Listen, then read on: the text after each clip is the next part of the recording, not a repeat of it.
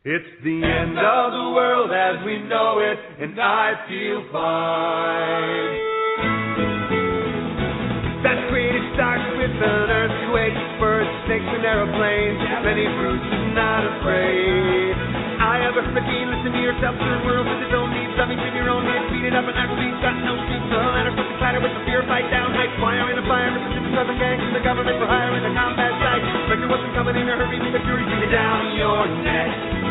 Convention reporter trap the pay the rap, but that low plane fine. Then upflow, overflow, population corner, two, it'll lose secret devil, secret devil world in your own. To your heart, tell me that the rich are in the reverend with the right. You patriotic, patriotic man, might right, might feel it, sweet inside. It's the end of the world as we know it. It's the end of the world as we know it. It's the end of the world as we know it, and I feel. Welcome to the Doom and Bloom Hour with medical preparedness experts Dr. Bones and Nurse Amy. Your source for information on how to succeed if everything else fails. And now, your hosts, Dr. Bones and Nurse Amy.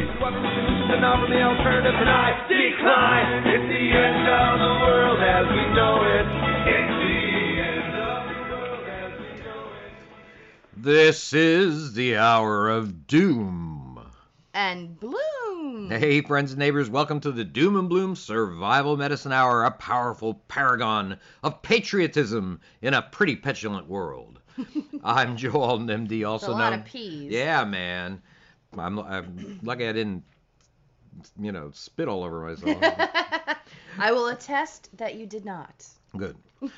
I'm Joe Alton, MD, also known as Dr. Bones of Doom and doomandbloom.net, where you'll find videos, podcasts, and other kinds of great stuff on medical preparedness for any disaster. I'm a man on a mission, and that's to put a medically prepared person in every family for any disaster.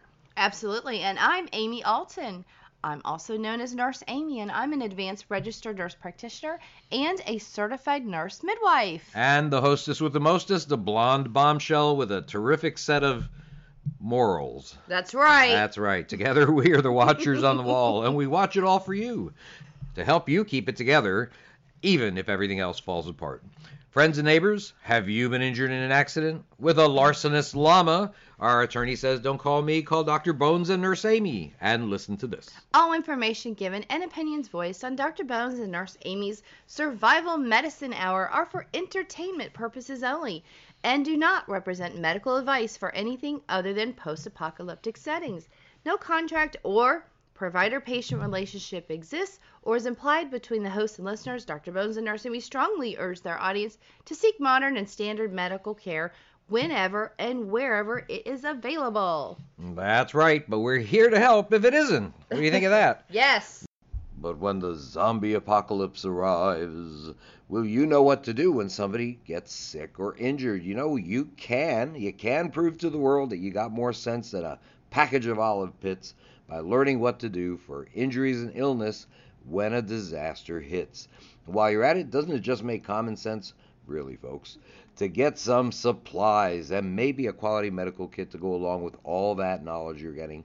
I sure think so. And what better place to get it than the lovely Nurse Amy's entire line of often imitated, never equaled medical kits at store.doomandbloom.net. They'll help you handle medical issues you'll face in any disaster, and they're designed by yours truly, an honest to gosh medical doctor, and hers truly, an advanced registered nurse practitioner. Compare our kits for contents, quality, and cost with anybody else's stuff or just ask anybody who's ever bought one of our kits, and you'll agree our kits are the ones that you should have in your medical storage. Hey, what's the stuff, McDuff? We learn as much from you as you do from us, so connect with us. It's easy. Here's Nurse Amy to tell you how. It is so easy. Just send us an email to drbonespodcast at AOL.com. That's Dr. Bones Podcast at AOL.com. You can also send us a Twitter at Prepper Show. A tweet, A, I right. think, is what it's called. Yeah, oh, all these newfangled words. Newfangled. All right. But you can follow us on Twitter at Prepper Show. You can also join our Facebook group, which is fantastic because we have lots and lots of people who talk amongst themselves, ask questions, and answer it for each other. Lots of good information there. Absolutely. Survival Medicine, Dr. Bones, and Nurse Amy. A couple Facebook pages, Doom and Bloom, and Dr. Bones and Nurse Amy. Our YouTube channel has hundreds, hundreds of videos. Well, more than 100 at least. More than 100. Almost, well, we're really getting up there. yeah, we are. But anyway, they're educational and sometimes they're fun to watch. But the channel is Dr. Bones, Nurse Amy. By the way, check out our articles in leading magazines like Survival Quarterly, American Survival Guide, Backwoods Home, Prepare, Survivalist, uh, Sur- Survivor's Edge, Survivor's Prepper, Edge, Prepper right. Shooter, well, all over the place. And of course, in links from a thousand great preparedness websites throughout the internet. Okay, well, you know what? I want to talk a little bit today about penetrating trauma, knife and bullet wounds, things like that. Scary stuff. That's right. Now, knife and bullet wounds are different than, say, uh, an industrial accident, in that you're likely going to be in an area where a hostile action is occurring or has occurred. Now, the first and most important goal of the medic is self preservation. I have to emphasize that because becoming the next casualty doesn't do anybody any good, especially yourself. So don't attempt to render aid unless you have abolished all threats to your own life. Firefight, this means that you should be armed and prepared to return fire to suppressive fire or however you need to abolish the threat so that you can care for those that have been injured. You may have seen movies where a hero kills a villain instantly by throwing a knife at them or maybe even shooting them with a gun. This is a highly improbable event. I've actually read where having a gunshot or being shot with a bullet is pretty much the same amount of force in terms of stopping power if you're if you're not hit in of course in the heart or the brain hmm as having a 10 pound weight dropped on you from the height of a few inches. And indeed, that sort of makes sense because we see so many times, if you look at these cop shows and things like that, that if, somebody actually gets shot and they just run away or they keep coming. They keep going. Yeah, And you think, well, how many bullets is it going to take to make the person fall on the ground? That's right. So don't be surprised if somebody who gets stabbed walks around with a knife in their back, at least for a while, or, or gets shot even. You have to really be hit in a In major artery, areas, the right. heart. You know, you know, really have to have a central body mass Through the head. shot through the head to really stop somebody. If you're the medic, of course, and somebody is in this situation, they've been shot or they, they have a knife in them and they're walking around, I mean, have them lie down immediately because at one point or another they'll lose enough blood that they will faint from Right. loss of blood and they'll fall onto a hard surface, they'll hurt themselves. Even Now- more. Yes, that's right.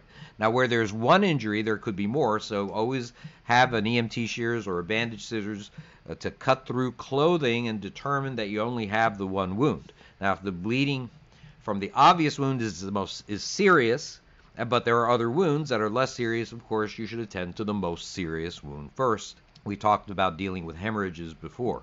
Let me just say one thing. Every drop of blood that you keep in the person is another drop of blood carrying oxygen to the vital organs. So that is your goal. Stop the bleeding.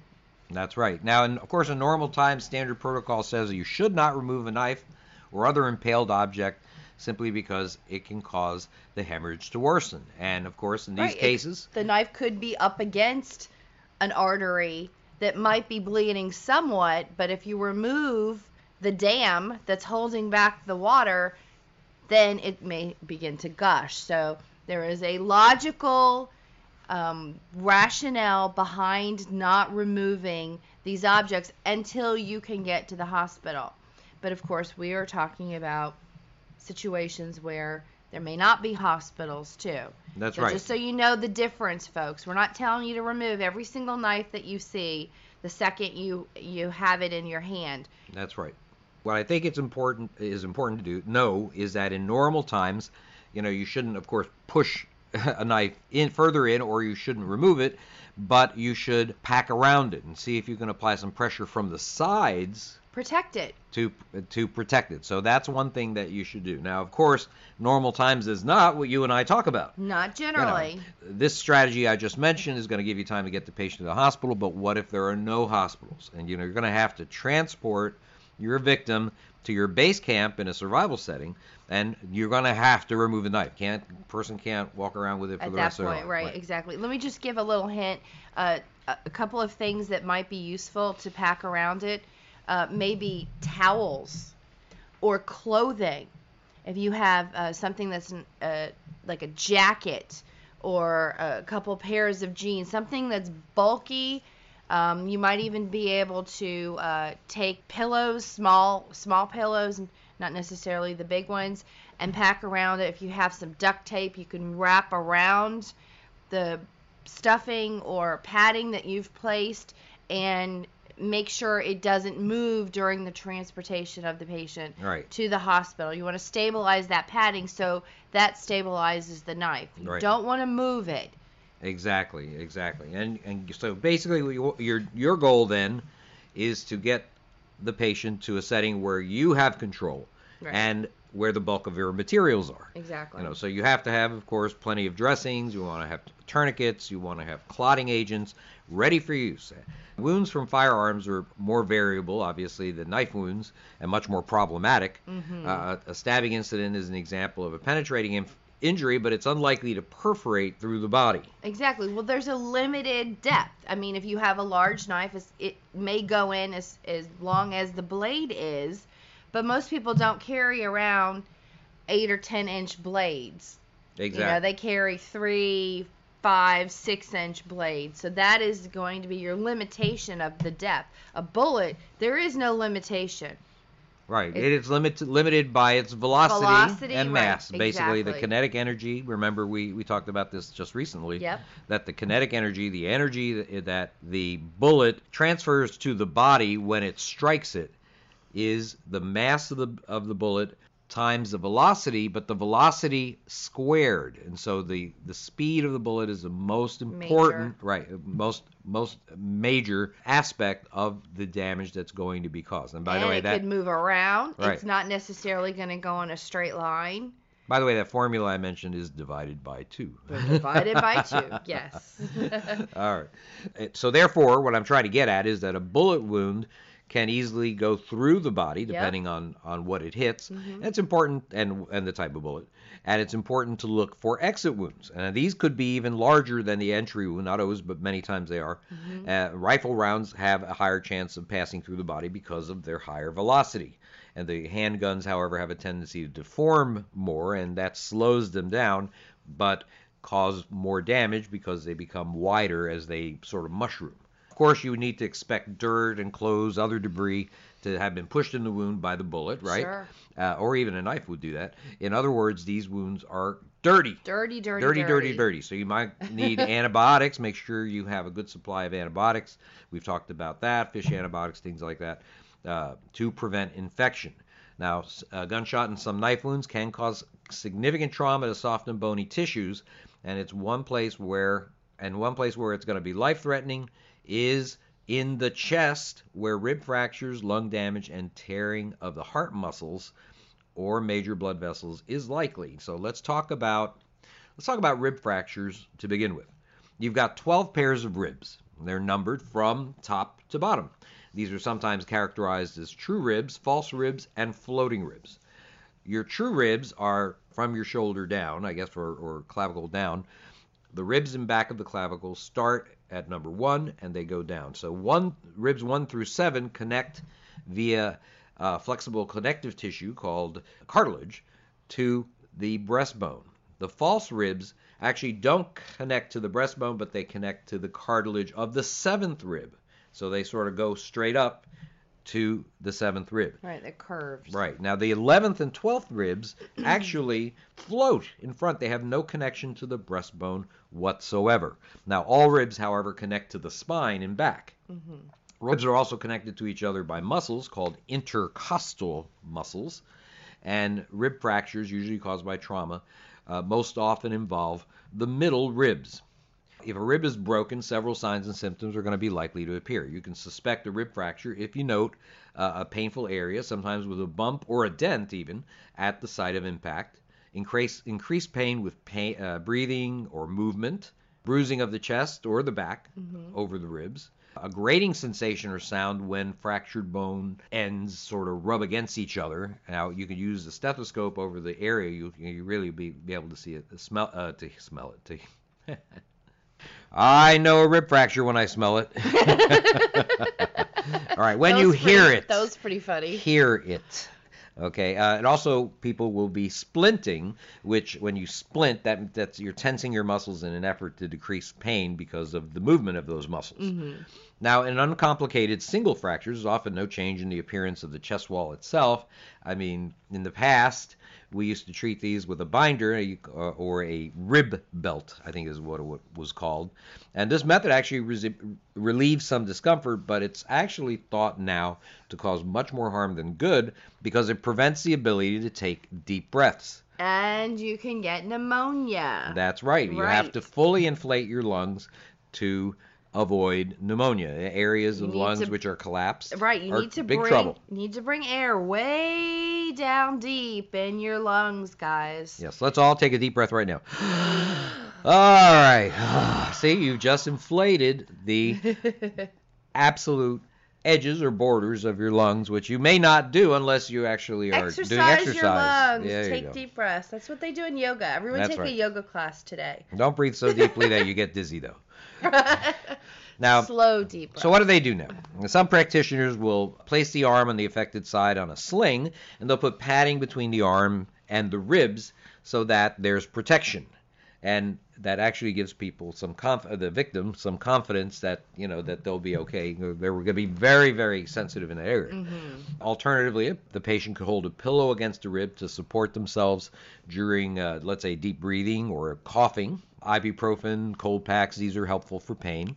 Uh, you might be surprised that you, uh, to know that your patient will probably sleep more peacefully lying with the injured side down because it pro- provides a little bit of support. Now, more serious or multiple rib fractures will present with possibly major symptoms like rapid shallow breathing, a rapid heart rate, a bloody cough. That's known as hemoptysis, H E M O P T Y S I S. Uh, an irregular appearance at the site of the injury, as, as I mentioned before, and decreased or unusual movement of the chest wall on the affected side. If the lung is collapsed, that side of the chest wall is not going to inflate. If you have multiple rib fractures, they're usually going to occur in a row. In a row. This injury is called a flail chest, and it can be identified in a specific way by placing one hand on each side of the chest and observing the movement while during breathing. The uninjured side rises during in, inhaling, as it normally would, but paradoxically or unusually, the flail injury area, those those ribs that have been the segments of ribs that have been broken will actually fall. They'll go in. That's because the loose rib segments are pulled into the chest cavity when you inhale, and the lung, as a result, is usually bruised and gets less oxygen to the body. And without in a flail chest without mod- uh, really modern respiratory support and perhaps sometimes surgical intervention to stabilize those ribs, uh, your patient is unlikely to survive. Uh, rib fractures are most dangerous if a jagged bone punctures organs in the chest, such as the lung. Now, air. Those are like their own little knives, sure, exactly, know, right. piercing, and it's like having a bunch of fragments of broken glass in there. Really, Absolutely. they And- can poke poke other things. And that's bad. Air that enters the chest cavity then through the puncture, it's staying in the lung, the air. The air goes into the actual chest cavity that holds the lung. And this causes a condition known as a pneumothorax. As more air fills the chest with every breath, there's going to be more pressure in that cavity that's going to prevent the lung from filling up with air again. Right. Now, although a person with a very small pneumothorax will complain of pain with breathing or some shortness of breath, the condition sometimes resolves on its own. The air absorbs. Uh, of course, some oxygen would be helpful. It, however, could progress to something called a tension pneumothorax, usually caused by significant trauma or penetrating wounds. A, a trauma that wouldn't be penetrating would be, let's say, if you were hit by a bullet but had body armor. Right. And so, but that could fracture your ribs. The ribs could go into the lung. Right. But and- nothing went inside. Exactly. The skin wasn't pierced. Yes, exactly. So this in this circumstance, besides the symptoms that I mentioned previously, the victim is going to have an increasing sign of lack of oxygen. That's called cyanosis. The lips and the fingertips, other areas are going to become vaguely bluish. Right. The, the veins on the neck will be distended. There'll be signs of shock. There'll be uh, sometimes the trachea, the your voice box will actually move to the side opposite where the injury was because Mm-hmm. it's filling up with air in in the injured side Like a and moving things over Right, to the right. side. Now, Like if- a balloon inflating. right. Now, Vi- visually, you can imagine that's happening. Right. If a lung collapses and you use a stethoscope, you'll either hear crackling noises like Rice Krispies, or sometimes you won't hear any any breath sounds at all on the affected side. Now, with the tension pneumothorax from a rib fracture, you might consider something called emergency needle decompression. Now, this is something you should only attempt if it's absolutely clear that's what the patient has, and the patient's going to die without action taken on their behalf. Now, to do this, what you're going to do is you're going to use gloves. You're going to clean the area of the chest on the affected side, and you're going to do it in a specific place. You're going to do it above the third rib. If you go Start down from the, from clavicle, the- right. Start from the clavicle. And right in the middle of clavicle. down. Yeah, go to the midclavicular line, go down, and it's going to be pretty much midway between the center of the collarbone and the nipple, and probably one inch or maybe a max, maybe two inches from the border of the breastbone on that side. You would use a 14 gauge decompression needle. That's what I think you have in your Yes, kit, we right? Yep. Uh, and you enter the skin just above the rib because the blood vessels, nerves, and all that travel just below the rib. So you want to enter just above the third rib, and you want to enter it at a 90 degree angle. You're going to go deep enough. The needle should be probably about three inches long. Go deep enough to hear a pop, and A a hiss will probably start as air starts passing through. Right. It, you're going to hear a hiss. Just like popping a balloon. Right. And this should allow the lung to inflate. These um, decompression needles are actually come with a catheter, basically a tube, plastic tube that is fits as a sleeve over the on needle. the outside of the needle, right? And so once that happens and you you know you see that air is coming out, then you take the needle out and you leave the catheter in. right, it's like having an empty tube in there. There you go. And that allows air to escape. Now, many are taught to place a valve of some sort, mm-hmm. sometimes called a flutter valve, over the catheter once placed. Now, this is meant to prevent air from returning to the lung cavity. Now, there are vented chest seals that are useful, like Asherman and HyFin and things like that, that would also have the, the benefit not only would they allow the catheter to be kept in place, Right, but they also have it. they also have this little valve that allows air to go out of the lung but not to go back in. Right. So this might be a, a good good thing to do. As a matter of fact, you definitely need it if there's a penetrating trauma because you already have a hole there. And with a penetrating trauma like a stab or a gunshot wound, that can cause a pneumothorax, a tension pneumothorax. They call that a sucking chest wound in plain English. And in this case, you use a chest seal like the Asherman or HyFin, Fox seal or other others. Vented is the key. Yeah, vent, a Vent- vented the chest word seal. vented Right. on those chest seals is the key. And you may need to put one of these in the front and one of these in the back. Right. Again, we're we're not ignoring the exit wound That's right. in this situation either. Exactly. Your goal in general is to provide a way for the air to escape from the chest cavity, but not to go back in. Right. And there are many commercial vented chest seals available. You could, but if you don't have that, you could improvise one by taking a four to six inch square of plastic wrap or other airtight material. Some people have even suggested a use- credit card, but I think that's too small. Uh, that doesn't sound right. Yeah. Well, plus, that doesn't seem seem. Um, I, I can't imagine that making a flap. A plastic bag, Ziploc bags, um, plastic wrap is probably too thin. Um, but I would say a Ziploc bag would have enough uh, thickness. Right, exactly. Now, so you have three sides that are taped. You have the open, and a fourth side that's not taped, and that serves as the valve and allows air to escape and the lung to inflate while not letting black air back in. Now, you have to realize in normal times there is much more to be done. You place a chest tube. You have to put a suction system in. Inflammatory bloody fluid is likely to accumulate in many lung wound, wounds. Right. You could, you could possibly rig, I guess, a drainage system to prevent too much fluid from preventing adequate air passage. Uh, a rubber tube connected to a jar just before the patient may perform this duty poorly, by might say, by using gravity. But it's not going to be as effective as suction systems and respiratory support available at the local hospital. It's important to accept that a tension pneumothorax will be difficult to recover from in austere settings. During the Civil War, chest wounds carried a 72% death rate. Be realistic in your expectations. Okay, let's bring Jim Rawles back. Jim Rawles is an internationally recognized authority on family disaster preparedness and survivalism. He was formerly a U.S. Army intelligence officer. He's now a fiction and nonfiction author as well as a rancher. He's a lecturer and the founder and senior editor at survivalblog.com, the internet's first blog on preparedness. And, you know, we had Jim on not too long ago to talk survival, but today we're going to talk about his latest book, Land of Promise, and the novel idea of a Christian homeland. Jim, thanks for coming back on. The reason why we have you on today, besides to hear words of wisdom, which you always have plenty of, is to talk about your latest book, which is called Land of Promise. And it's, I think, a very unique book. There are a lot of threats to liberty, uh, both us as Americans and Christians, and we're confronted with I think, challenges every day. What do you think? Oh, I agree. Uh, that's why I, really felt strongly convicted to write that novel. It's both a think piece on individual liberty and a call to, to action uh, to encourage the establishment of some Christian homeland nations uh, around the world. They really are needed. There's so much Christian persecution going on right now.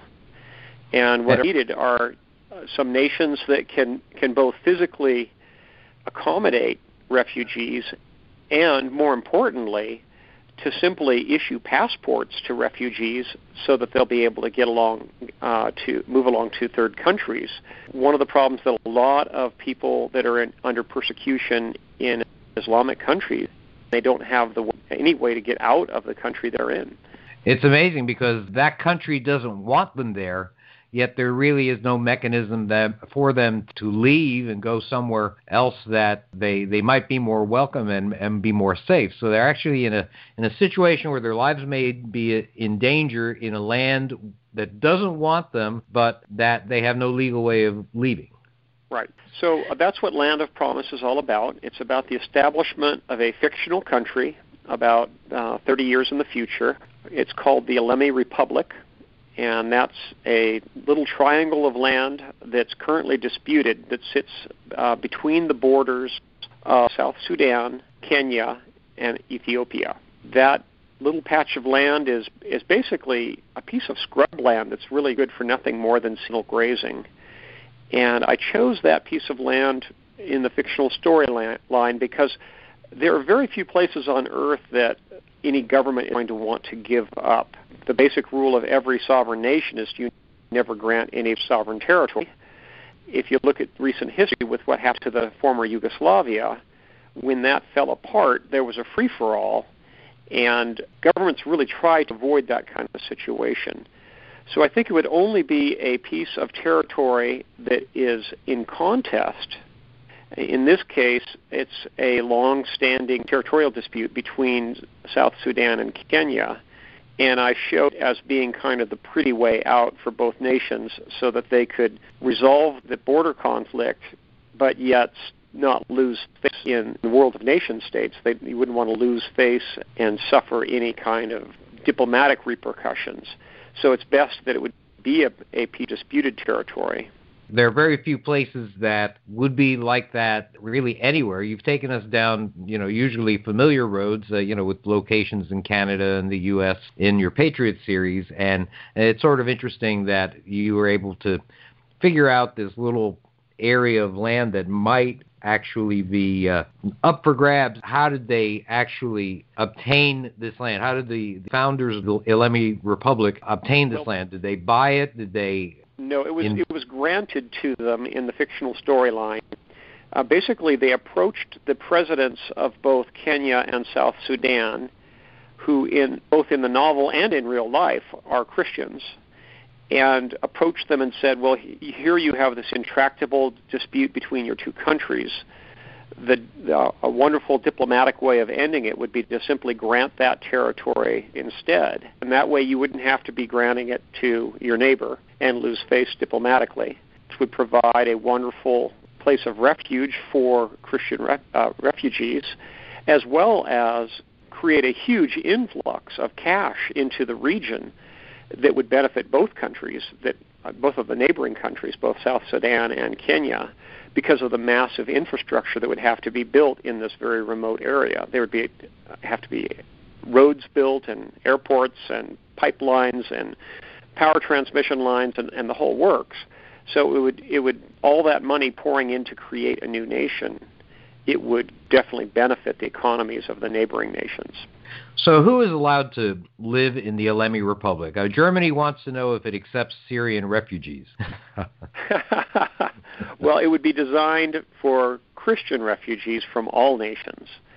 So rather than uh, having any divisiveness over race or any uh, divisiveness over politics, uh, the only real uh, defining factor would be someone's religious faith. So Islamics would not be invited, but it's designed as a refuge for Christians and for Messianic Jews.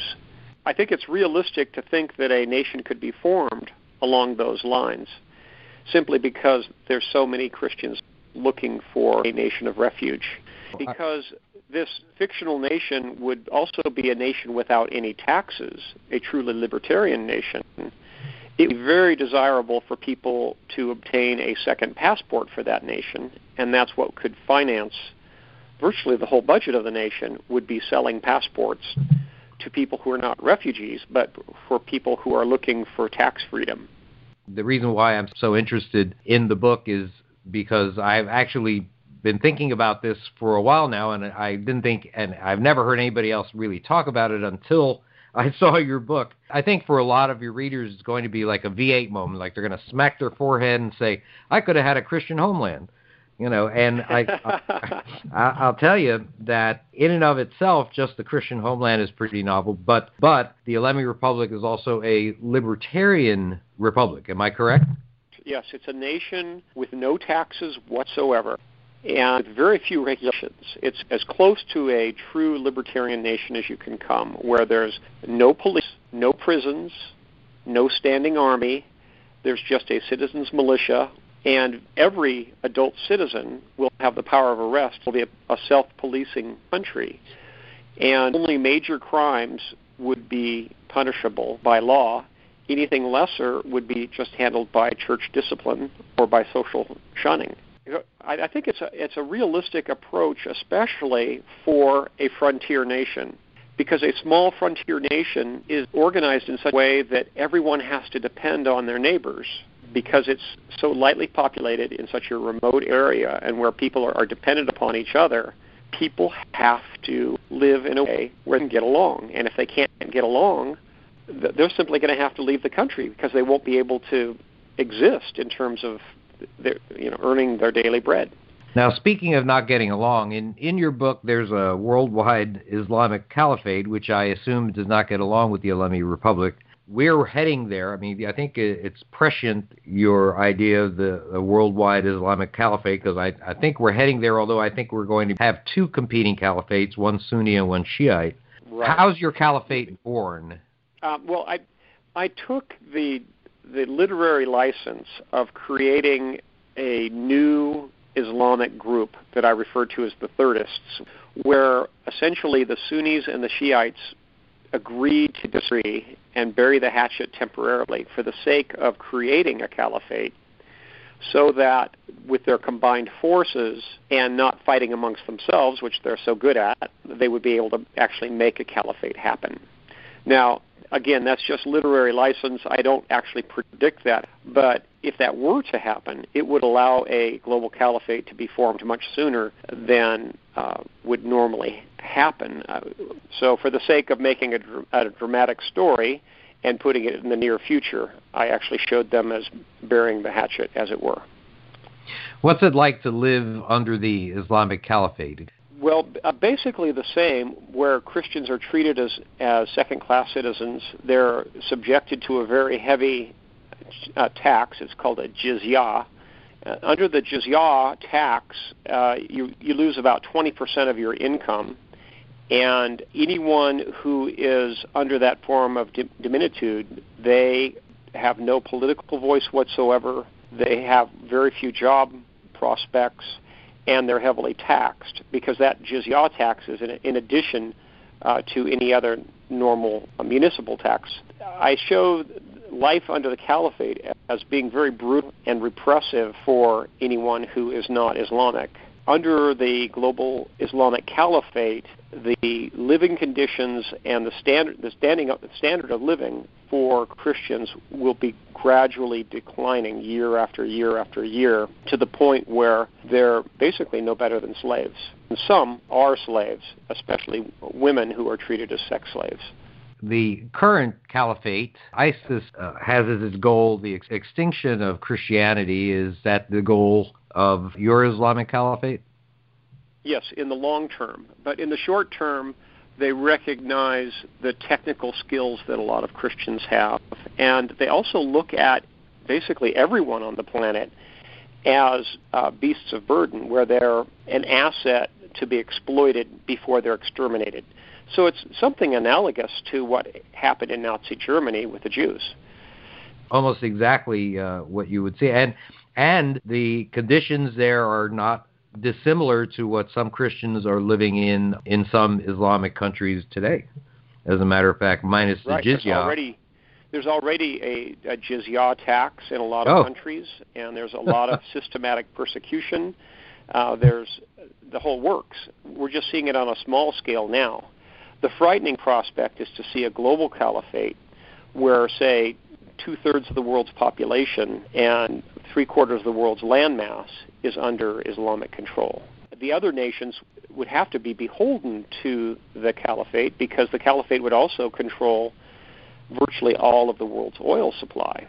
So they, they basically would have to kowtow to the caliphate given that we Christians have a little patch of land as a homeland, and the caliphate is so large and so extensive, does it still have designs upon the Ilemi Republic? Yes, in fact, that's why I showed the beginning stages of a, a war against the Islam against the Ilemi Republic in the first book, and it's just the first book of a, a planned six novel series.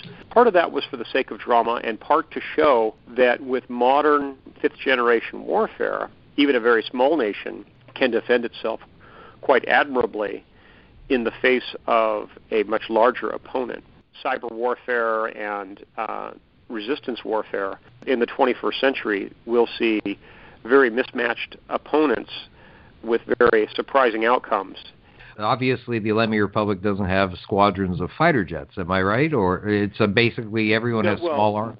Not uh, not collectively, and in, in fact, um, one of the things that I showed was uh, private ownership of things like a military aircraft and artillery pieces and tanks and armored personnel carriers. They actually are surprisingly affordable, especially if you're using 20th century technology military surplus vehicles.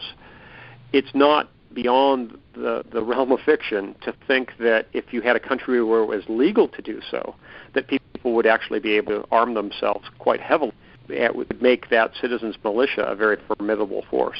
Well, I think that Land of Promise sounds like a very promising novel, and I want to make sure that they get a copy of Land of Promise. Where could they find it? Well, if they just go to my website at survivalblog.com, they'll see an ordering link in the upper right hand corner where you see the book cover of Land of Promise. Or they can also order it from Amazon.com. It's available both as an ebook and as a print on demand paperback. Well, make sure that you go to survivalblog.com to get your book because you'll get a lot more things to think about besides just the novel. If you go there, there's lots of great articles, a lot of terrific information there. And Jim, thank you so much for taking the time to visit with uh, us today. Thank you, Joe, and may God bless your listeners. Well, thank you, Dr. Bones and Jim Rawles, for that interesting and educational interview. This week we're representing our products at the International SHOT Show, which is a show mostly geared towards the firearms industry, in which we are one of the very, very few first aid companies. Lots of companies there with material that make wounds, but we are one of the few companies there that will help you heal wounds, and we brought an entire line of bleeding kits for ranges, hunters, law enforcement, schools, churches, just about any type of situation. And we have been really encouraged by the warm reception that we received there. But we are out of town, and so we're going to go back to some of our previous questions from Jack Spirko's Survival podcast, where we serve as members of the Expert Council and talk about some questions that listeners have and see if we can connect with a couple of different topics that might be of interest to you. And here we have some vignettes from the Survival Podcast Expert Council. Hi, Joe Alton, MD here, also known as Dr. Bones of the survival medicine website doomandbloom.net and co-author of the Survival Medicine Handbook, the essential guide for when help is not on the way. Today's question for the expert council comes from Chad, who writes, Are there limits to safely consume food-grade diatomaceous earth? I've heard diatomaceous earth is good for detoxifying the body, so we mix a little, one tablespoon or so, in soups and gravies from time to time, but I've read that too much silica may harm the kidneys. How much is too much? I'm about 240 pounds and my wife's about 108 pounds soaking wet, so I'm thinking the occasional spoon of diatomaceous earth into food is well within the realm of being safe. But could there be any ill effects from consuming diatomaceous earth, such as diarrhea or constipation? I understand to not breathe it in, but are there any other concerns? We also sprinkle a little into our long-term stored pasta buckets just as a precaution against any creepy crawlies. About a teaspoon in the bottom, another teaspoon or so in the middle, and one near the top of our buckets. Then, of course, store the bucket in a cool, dark place, and we use first in, first out with everything. A huge thank you to Jack and Doc Bones. I found the Survival Medicine Handbook to be very useful I keep a copy sealed up in a five gallon bucket with our over the counter medical supplies, so it'd be very easy to grab the bucket and take it if ever needed. The freshest medicines go into the bucket, and the older bottles get taken out and put into the bathroom cabinet to get used up as needed. Chad, first, thanks for the kind words and support. Diatomaceous earth is composed of the defossilized remains of phytoplankton, a type of hard shelled algae. Food grade diatomaceous earth is 0.5% crystalline silica as opposed to 1 to 3% silica, which is used in swimming pool filters and as a filler in paints, plastics, and cements, among other things. The industrial grade version is not for human ingestion. Both the food grade and industrial grade diatomaceous earth are not good to inhale, as you mentioned.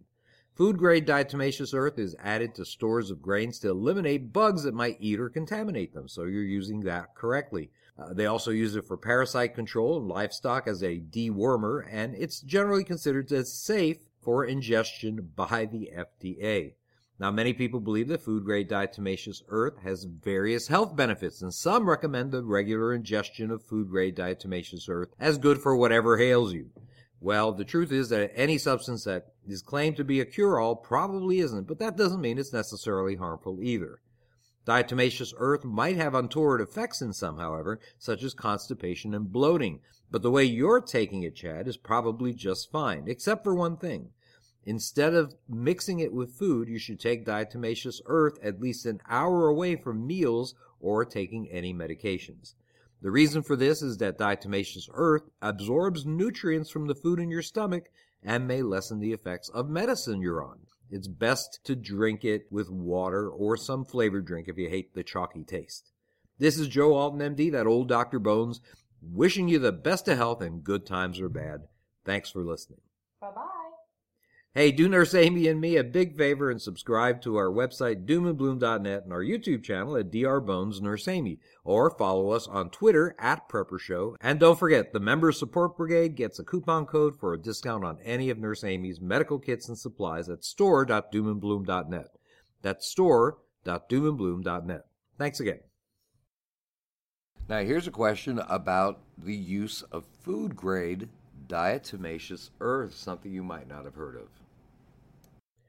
Hi, Joe Alton, MD here, also known as Dr. Bones of the survival medicine website doomandbloom.net and co-author of the Survival Medicine Handbook, the essential guide for when help is not on the way. Today's question for the expert council comes from Chad, who writes, Are there limits to safely consume food-grade diatomaceous earth? I've heard diatomaceous earth is good for detoxifying the body, so we mix a little, one tablespoon or so, in soups and gravies from time to time, but I've read that too much silica may harm the kidneys. How much is too much? I'm about 240 pounds and my wife's about 108 pounds soaking wet, so I'm thinking the occasional spoon of diatomaceous earth into food is well within the realm of being safe. But could there be any ill effects from consuming diatomaceous earth, such as diarrhea or constipation? I understand to not breathe it in, but are there any other concerns? We also sprinkle a little into our long-term stored pasta buckets just as a precaution against any creepy crawlies. About a teaspoon in the bottom, another teaspoon or so in the middle, and one near the top of our buckets. Then, of course, store the bucket in a cool, dark place, and we use first in, first out with everything.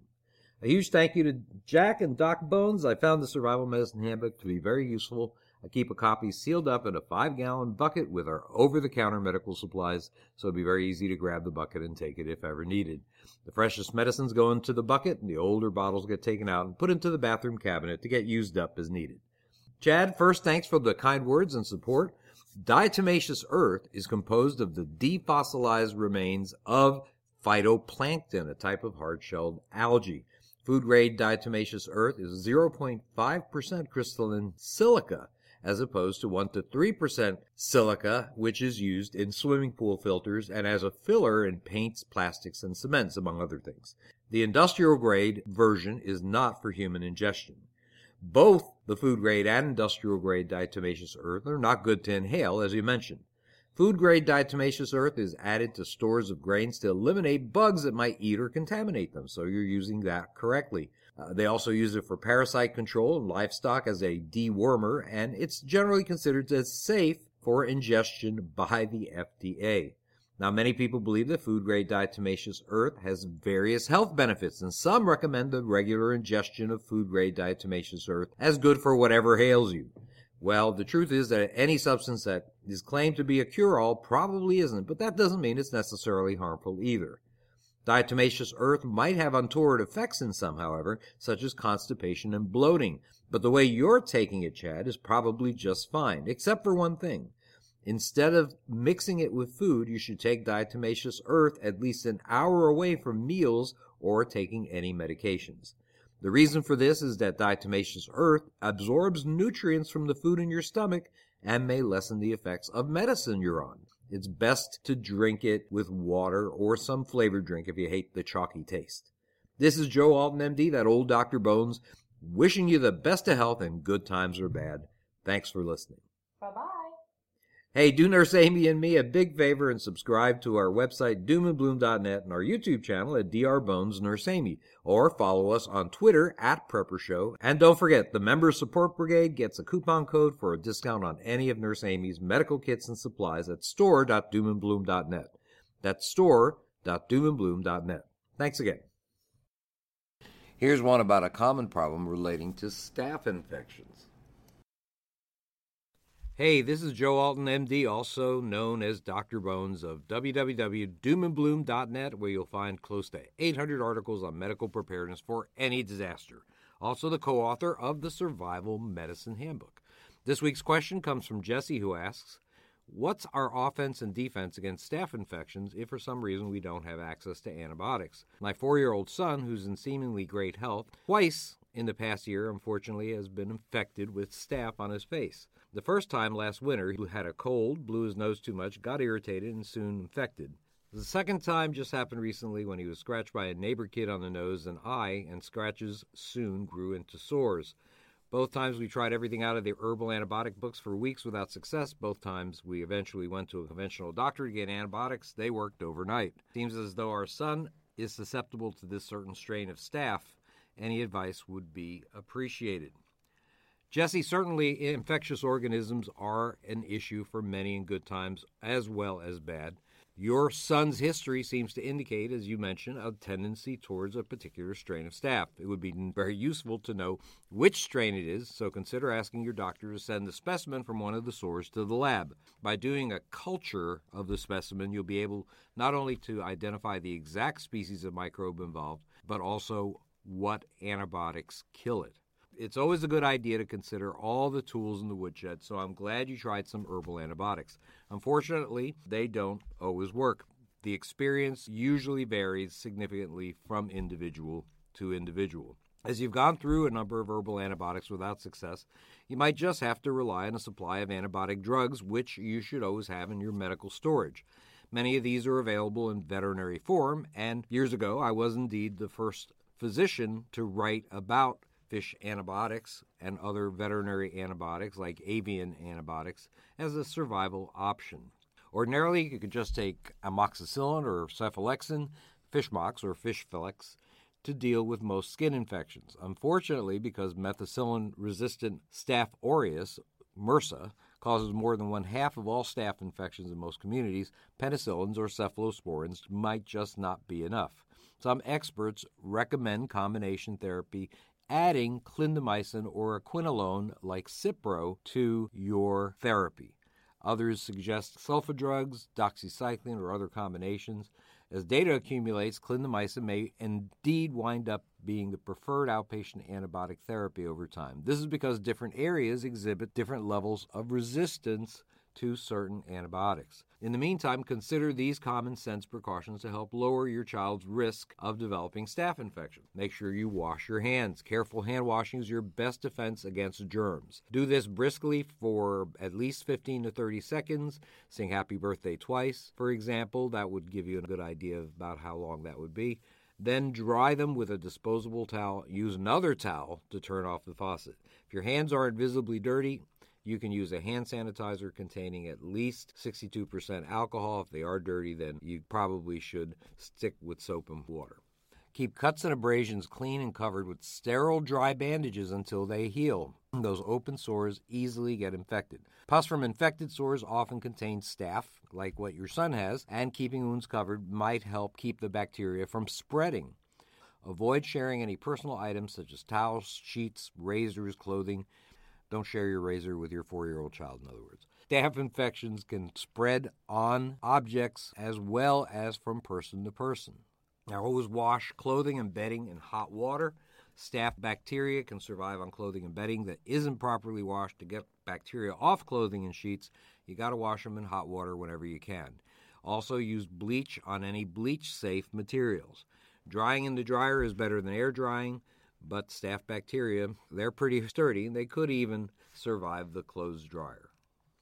This is Joe Alton, MD, that old Dr. Bones, wishing you the best of health in good times or bad. Hey, don't forget to follow us on Twitter at Prepper Show, on our YouTube channel, Dr. Bones Nurse Amy, and our Facebook group, Survival Medicine, Dr. Bones Nurse Amy. Also, our new podcast is called American Survival Radio. You can check out our website at AmericanSurvivalRadio.com our survival medicine podcast is also available on blogtalkradio.com. Remember that our opinions pertain to post apocalyptic settings, survival scenarios, and the like. In normal times, seek conventional and standard medical care whenever it's available. This has been the Survival Medicine Hour with Dr. Bones and Nurse Amy, and of course, Jim Rawles. We will see you again next Saturday or Sunday every week until the end. Bye-bye. Bye.